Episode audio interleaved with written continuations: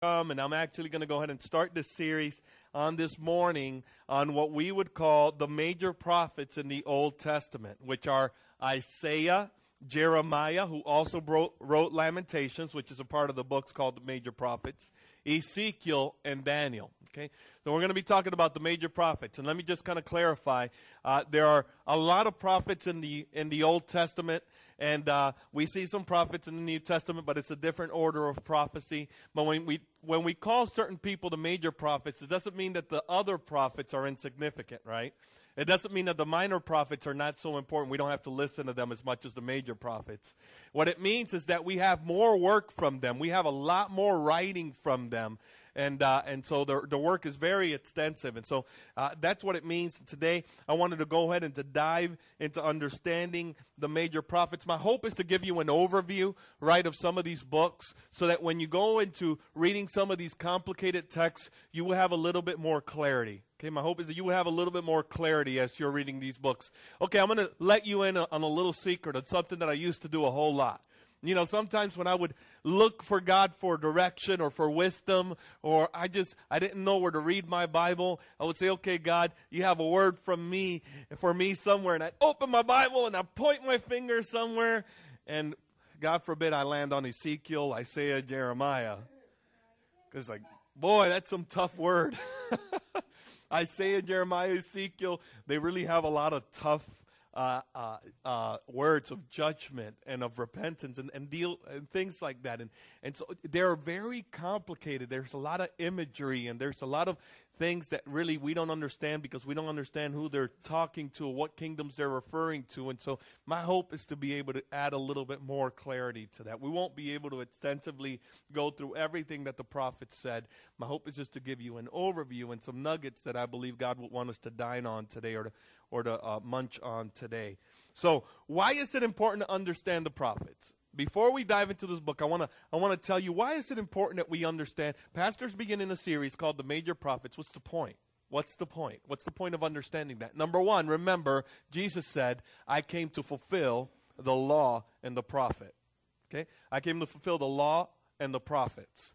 And the prophets in the old order or in the Old Testament, they lived to, to they, they kind of guided the people of God, right? And they gave direction to the people of God. And oftentimes they prophesied of Jesus, the Messiah, the Savior of the world that would come, right?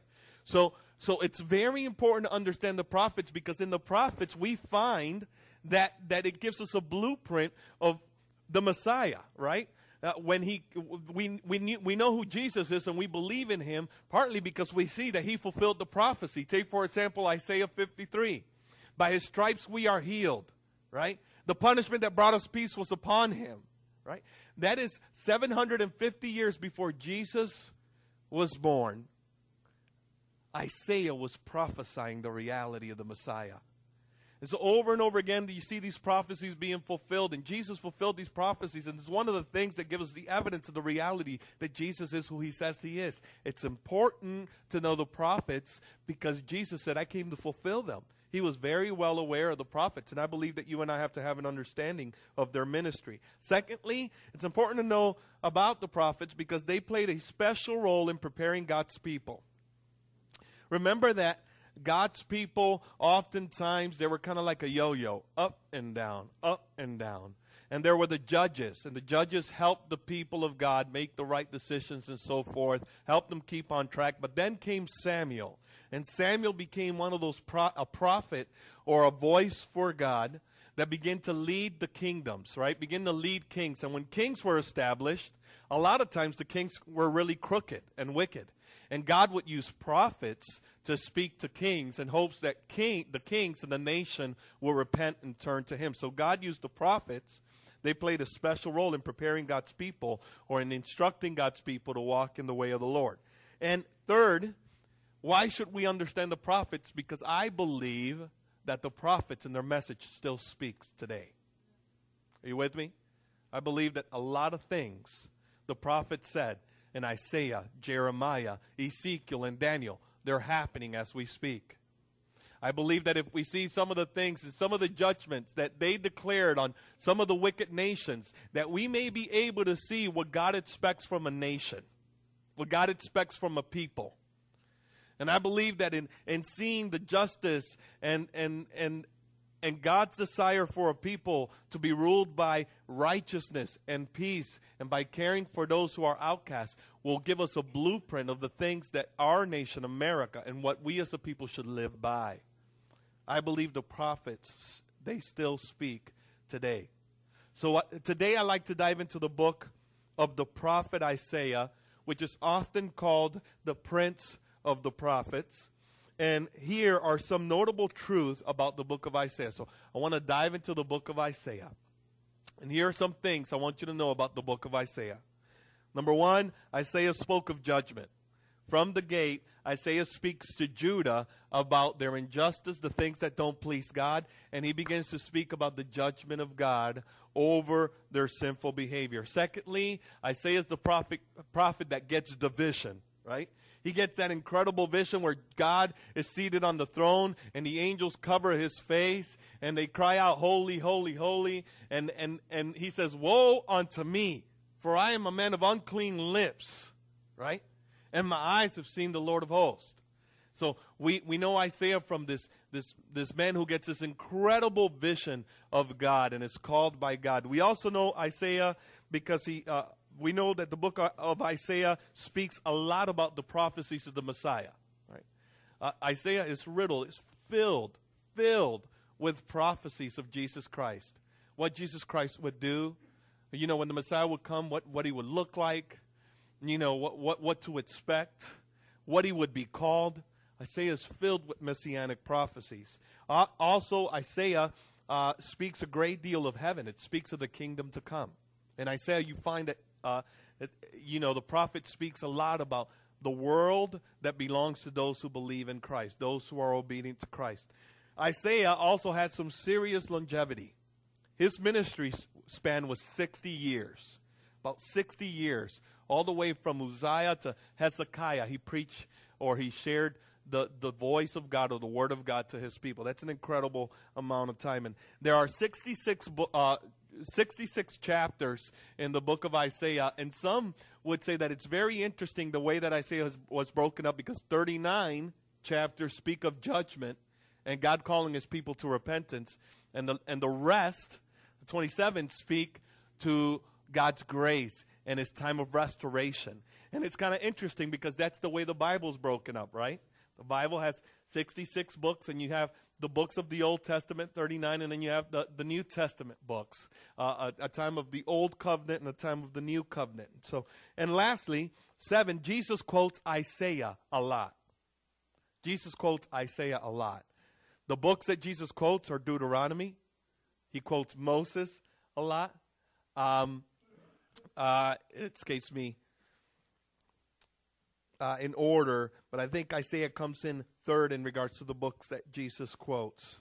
Now, I want to pick up the scripture in Isaiah chapter 1, 1 through 20. And I want you to just, I want us to just now, on a personal level, as we read this scripture, pay attention uh, to what God is saying to us.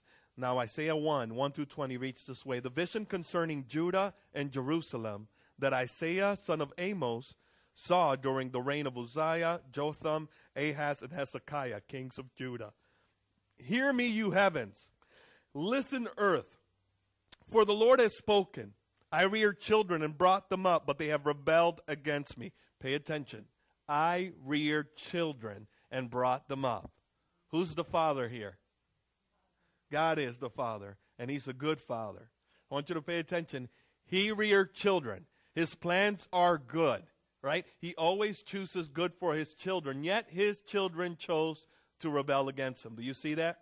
Important that we pay attention to that. Okay. And brought them, but they have rebelled against me. The ox knows its master, the donkey's its owner, manger, but Israel does not know.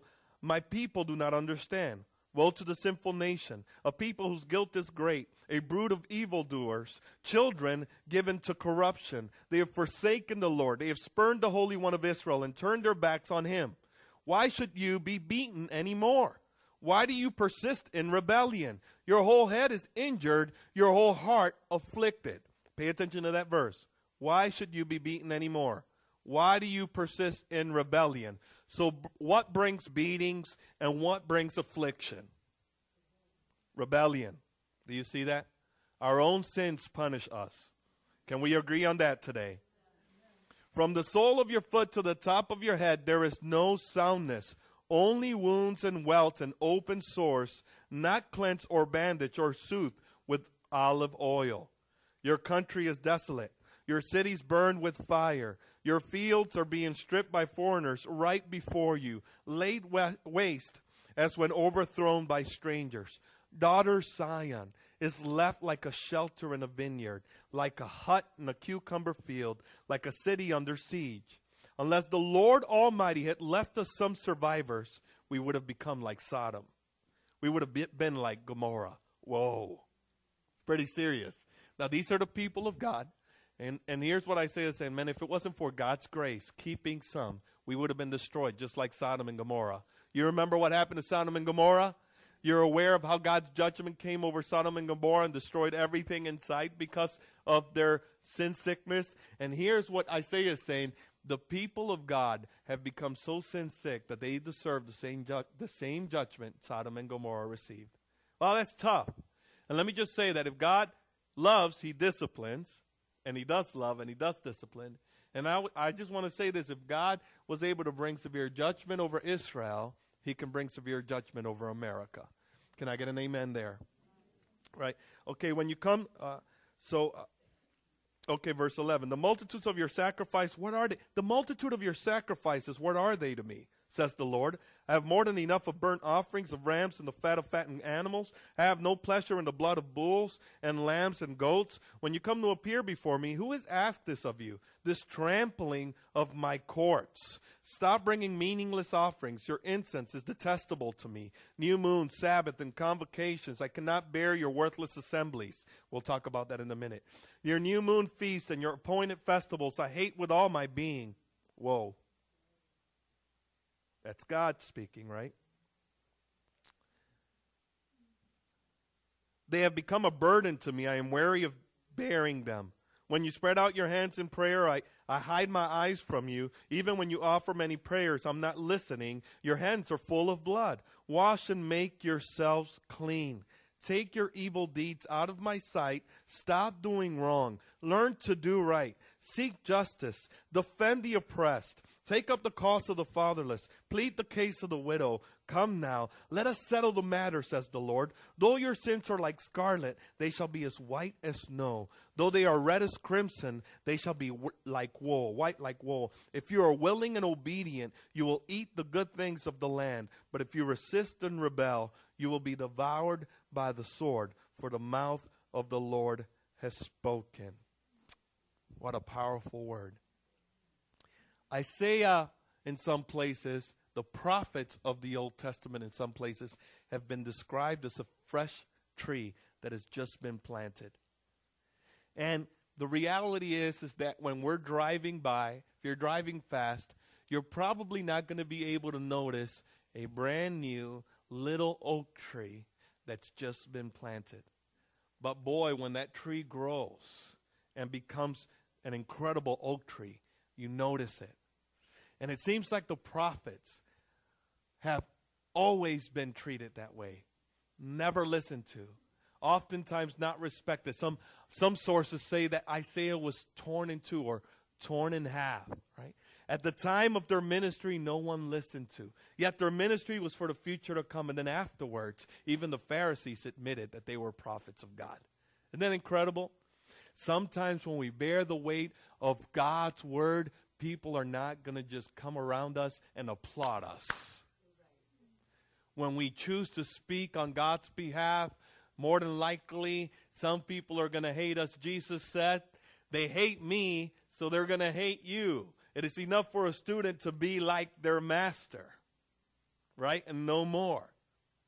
Now, when we look at this portion of Scripture, why I chose this portion of Scripture is because I think it paints a great picture for the entirety of the book. And it teaches us, I think, when we look at these verses, some incredible things about God, some incredible things that I think you and I need to pay attention to. And that's this number one God speaks to us out of His own goodness.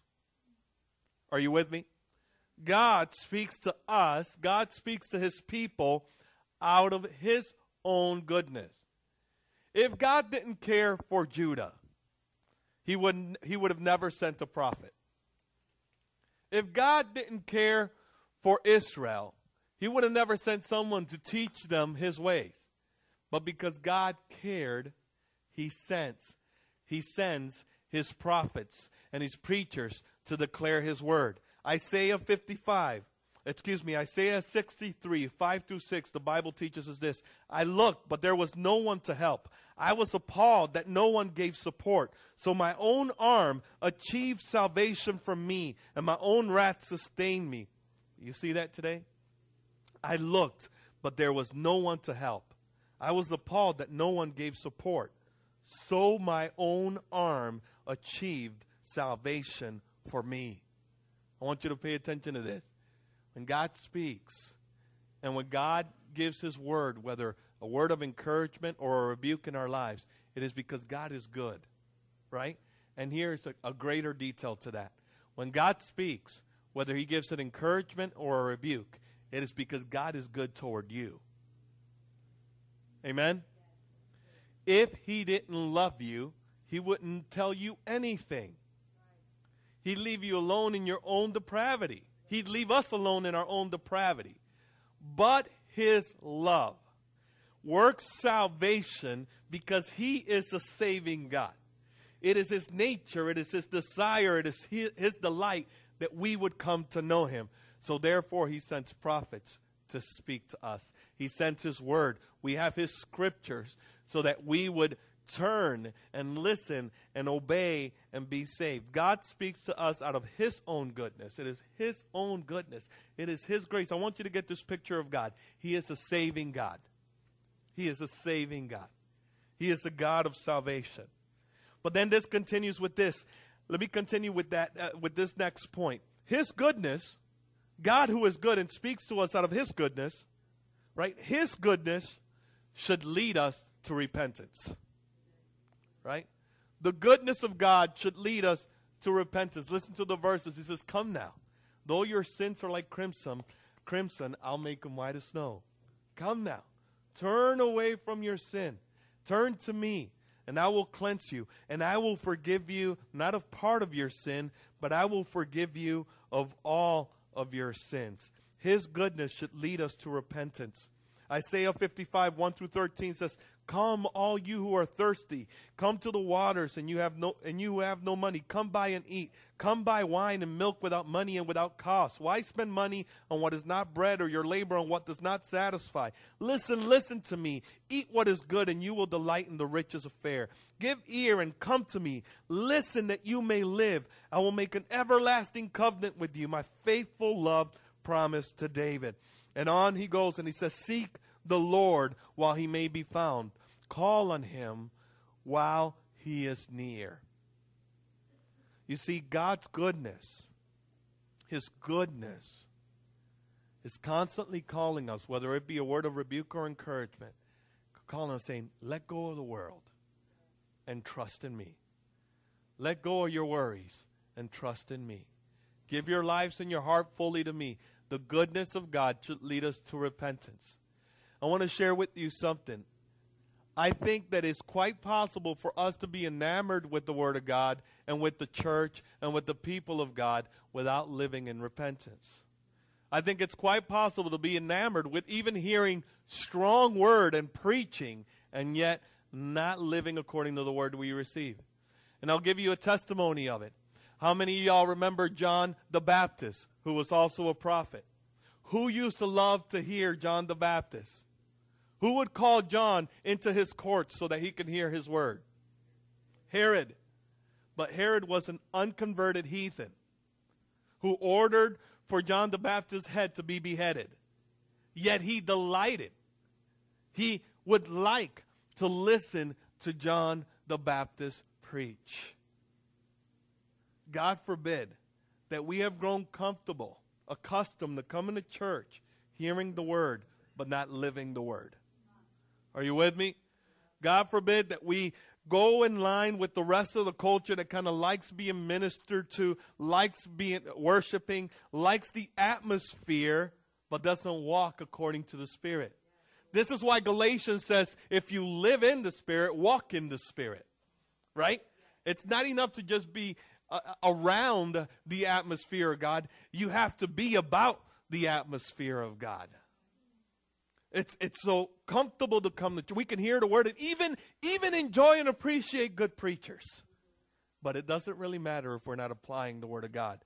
His goodness, his rebuke, his encouragement should lead us to repentance. As we move forward, can I say this to you? Righteousness is not something that comes naturally.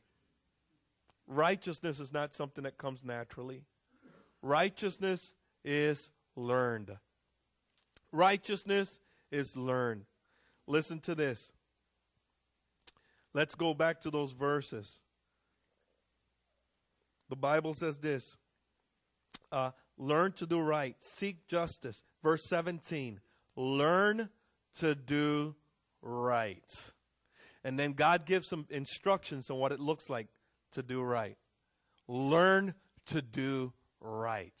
Learn to live righteous lives. What does that mean we have to do then? What are we being instructed to do?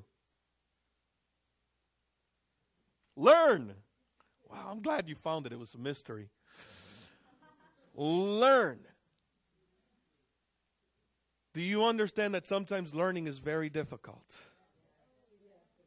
How many y'all agree that learning takes practice? Right. I remember when I had my guitar, my first guitar, a Washburn, acoustic Washburn. Loved the thing. I was like, yeah, I'm going to play guitar. I'm so excited. And I started to play. If you've ever played guitar, you realize that, that whoever made the instrument loved torture. The reason why I say that is because these metal strings go deep into your fingers, right? And you near bleed. You know, you're like trying to hold the chord G, and you're like, Lord, I give you my heart. You can barely do this, right? It really is very painful to play the guitar until you develop calluses. Then you got those calluses, and then you can, you know, you can be like Tony. You know, you're just you're playing guitar breathless. You know, not even thinking about it. You're just like,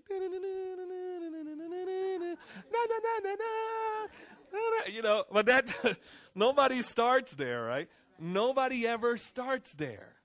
Everybody starts with you know like painful fingers where you almost feel your heartbeat going. Tuk, tuk, I never felt my heartbeat in my head. What is, what is happening? And so is righteousness. You, you see what I'm saying? Now, learning righteousness means trading our old lifestyle to please God and live in a totally foreign way. I was talking to a young man who said to me this last week, You know what? I, I realized what my problem is. And I said, What is that? I have too much of God to enjoy the world, but I have too much of the world to enjoy God. I, I, I can't live like this anymore. It's like, yes, you're at a great place. Says, I have too much of God to enjoy the world, but I got too much of the world to enjoy God. That's God saying to him, Come to me, you're thirsty, and I'll give you life. Come to me. Forget that. That stuff doesn't satisfy. Let me satisfy you. You see, God's learning to live righteous lives. It, it's, a, it's, it's a process. It's not going to come overnight. And I want you to know that your God is not a fickle God. He doesn't love you like a middle school girl or a middle school boy loves, right? He's not going to leave you, right, for somebody else whenever you make mistakes. He loves you very patiently. He's a long suffering God and he knows that you're learning righteousness. He doesn't throw in the towel on you. Don't throw in the towel on yourself. Amen? Learn. Righteousness is learned. L- righteousness is learned. It doesn't come overnight. All right. Now let's move forward. So we learn his righteousness. Uh, the, the next point I want to tell you, uh, let me see where I'm at here. Uh, okay. Four. Religious practices we learned this from Isaiah. Religious practices cannot cover an unfaithful heart. Okay? We, we cannot we cannot Relig- God sees through religious practices. He knows the heart. God, God sees right through false religion. And he says to them, What are you doing? Why are you bringing these bulls and sacrificing them to me? What, why, what is this? I despise your assemblies. You know, why are you trampling my courts? In other words, why do you offend me in my presence? Why do you take me lightly? Why do you speak to me like I'm some homeboy? And not like I'm your God. And you know, if we would put that in our culture, I think God would say, you know, why do you sing songs to me like you're really surrendered? What, why do you do that? Why do you raise your hands as if your heart is lifted to me? Why do you do that? Why do you sing so loudly when you slander your brother in your heart and it's piercing my ears? It's so offensive to me. Why do you do that? Why do you fast while all along neglect the needs that surround you that I've called you to meet? What's all that about? Galatians chapter 6 says, Do not be deceived. God is not mocked. Whatever you sow, that you will reap. Are you with me? Whatever seed you put in the ground is the very seed that's going to spring up. God sees through false religion. Now, I'm going to tell you, I'm not saying singing is not bad and getting together it's not bad, but you know, we can be together here and if we come with the wrong heart, it's like a it's like a brass ceiling. Our prayers are going to reach anywhere because God doesn't care for religious practices without a heart that's surrendered. Are you with me? God God doesn't only not care, he despises it. He says, I despise your assemblies. I don't even listen to your prayers. Stop lifting your hands to me, it's what he says. Whoa, you know what? You know why? Because God loves you and I so much that he refuses to accept anything from us if it's not our hearts surrendered. Are you with me? God is looking for people who will surrender their hearts. And so Isaiah 58, 1 through 14, you have an incredible portion of scripture where the people are saying, Why isn't God hearing me? Are we not fasting? Are we not praying? Where is our God? And God says, Well, hold up. Don't, don't you dare call what you're doing fast. That's not fast. Is this not what I called you to do? And he gives us a clear picture of what it looks like to have a surrendered heart. Now, I want to tell you this, and I want to speak very clearly about this. What does it look like to have a surrendered heart? What does it look like to be a person that God listens to, that God is pleased with? And, and what, what is that person? That person is simply this a broken person. All God desires and looks for is a broken person. Someone who says, God, I am a mess. I am in need of a Savior. I got so many issues, I can't even keep track. And I realize that you're my only hope. Someone who says, God, God, I am in need of your grace and mercy. Remember that the Bible says Jesus said there was a tax collector and a sinner in a, in a synagogue, and they were praying in the, in the or a Pharisee, uh, excuse me, a Pharisee and a tax collector in a synagogue, and the Pharisee, the religious person, was like, God, I'm so glad that I'm not like that fool. I'm amazing. Right? This is the pa- Carlos paraphrase. Pick it up. No. Yeah, it's like I am righteous. I am not like this guy. And God wanted nothing to do with him because of his self righteousness. But the other guy said, Bible says he beat his chest. In other words, he, he was burdened by his sin and his shortcomings. He was burdened by the fact that he needed a Savior. And he cried out the only appropriate way that we should cry out to God Have mercy on me, a sinner. God never turns away someone who cries out to him that way. Are you with me? God never turns away the broken heart. And we'll close with this. Isaiah teaches us this very clearly. God, God's desire, his very delight, and it's really a full circle to where we started. God's desire, God's delight, God's longing, his pleasure is to save. God desires salvation. God desires salvation. Isaiah begins to do something that is very radical, and that is that he includes everyone, both Jews and Gentiles, in the fold of those who belong to Zion or those who belong to God. Isaiah 56, 7 through 8 reads this way These I will bring, talking about those who don't belong to God. He says, These I will bring to my holy mountain and give them joy in my house of prayer. Their burnt offerings and sacrifices will be accepted on my altar, for my house will be called a house of prayer for all nations. The sovereign Lord declares, He who gathers the exiles of Israel, I will gather still others to them besides those already gathered. And Isaiah begins to speak a whole nother language now to the Jews. Because the Jews, in a sense, especially those from Judah, especially those from Jerusalem, they thought they were so great. And they thought that they were the only thing happening. And they were. They really were chosen by God. They were incredible in every way. But Isaiah is now opening the lid, he's opening the box, and he says, I'm going to show you how amazing our God is. He's going to start gathering people from all over the world. Because his desire is that his house will be a house of prayer. Now, don't lose this. Prayer is about intimacy with God, prayer is about knowing God. His desire is that the world would know him. His desire is to gather the world to him, that they would know and celebrate him and love him. Now, our mission state, our our vision statement is this: we are real people from all walks of life, advancing the kingdom of God through the power of the Holy Spirit. And I love that. Just the other day, I hope this doesn't offend you. I only mean this in a cel- uh, in a celebration uh, kind of a kind of a way. Uh, but uh, we we looked over the congregation; it was packed. We barely had seats, and we saw people from all different cultures and different backgrounds and different different statuses, whatever they may mean. They mean nothing to God. We saw people from all different backgrounds and really worshiping that day for me was like, this is what heaven is like. People from all nations seeking God. That excites me about the rock. I don't know about you, but I get excited when I see that the rock represents what, what I believe heaven will be like. God's plan, God's desire God's goal, His delight is salvation.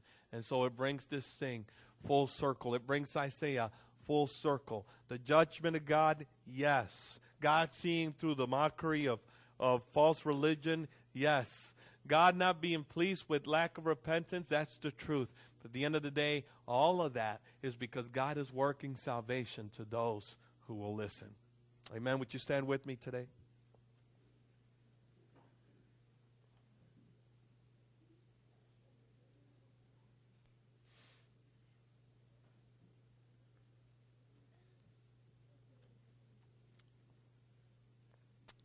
major things here from Isaiah. Major things that we have to learn is God cares so much for the salvation of our souls that He Himself went out of His way, left His throne to save us. That's incredible love, right?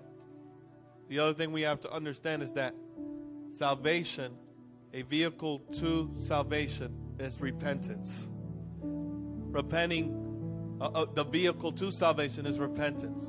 Repenting of our sins, walking away, listening to God saying, Hey, come to me, though your sins are as red as scarlet, I will make them, I will make you white as snow. It's the mercy of God. Mercy of God. Maybe you're here today and you're saying, Pastor, with every everyone just praying and meditating on the Lord this morning. Maybe you're here and you're saying, Pastor, I want to give my life to Jesus today. I've been running away from a relationship with Him. I've been running away. I haven't really been living for Him. But today I want to make a public confession. I want to make a commitment to live for Jesus. I want to listen to Him. I've tried the world, and it's given me nothing. I want to give my life to the Lord. That's you right now, with everyone praying and seeking the Lord and interceding. That's you right now. Would you raise your hand right where you're at? I am here. I want to give my life to Christ today. I want to give my life to Jesus. So many hands, so many people. I want to give my life to Jesus today. I want to accept Him as Savior and Lord of my life. Amen. Amen.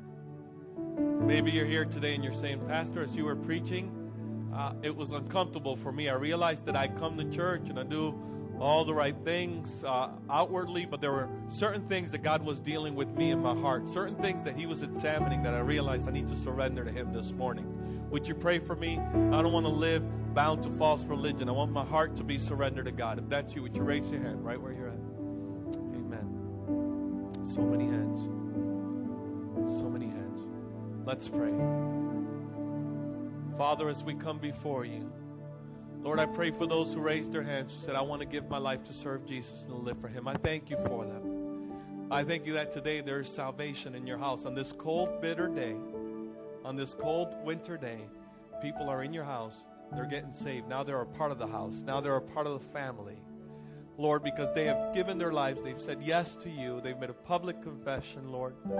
Lord, I thank you for your salvation work. It's already been working in their lives, it's already been working in them, God. You've made their hearts soft for you. And I thank you, God, that you, Father God, are sanctifying them and you're going to teach them to live righteous lives. And I thank you that even right now, to every life that's surrendered to you, every heart surrendered to you, you take their names and you write them in the Lamb's book of life and you offer eternal life. I thank you for eternal life right now. I thank you for eternal life right now. If that's you today and you gave your life to Jesus today, uh, Savior and Lord, would you fill out a connection card? Let us know so that we can continue to pray for you and connect with you. Now, Father, for those who raised their hands, said, I don't want to live my life in false religion. I don't want to just come to church with having a heart that's not surrendered. Father, I thank you for breaking the yoke of the enemy, destroying offense, Father God, and bitterness, and whatever it may be. And God, thank you, God, for teaching us to fear you and not the world. Fear you and not the world to live for you and not for the world. God, in Jesus' name, I pray, God, in Jesus' name, for the courage to listen to your word and obey. I pray, oh God, for the sensitivity of your Holy Spirit to meet your people right where they're at. Whatever sin we've lived with, Father God, that, that, God, in the name of Jesus, that you would remove that from our lives. Show it, expose it, God, that we may give it to you. And Lord, I pray, God, that we would be a people of true religion of people who live a life surrendered to you, God. I thank you for integrity in everything in our life. God, I thank you for being a light in our lives. And God, I believe that this week you're going to begin to expose things that don't please you. And I pray, God, that as you begin to expose that in our lives, that we would remember you only do that because you love us. And you will never ask us to do something within our strength. But you say to us, I will come in. And through my Holy Spirit, I will empower you to be free from that sin. Lord, I thank you for that. It is not by our strength, but by your strength. Lord, I thank you that as we take a step of faith, you lead us and guide us. Father, we bless you. We thank you for these things. We thank you, Lord. You're a good God. You're a merciful God. We bless you, Jesus. Thank you for salvation. In Jesus' name we pray. Amen. Amen. And if you're here and you need prayer, uh, you, you like for us to pray for you individually, would you come up to the altar? We love to pray for you. God bless you. God keep you and protect you. Be safe on your way home. Amen. Bless you.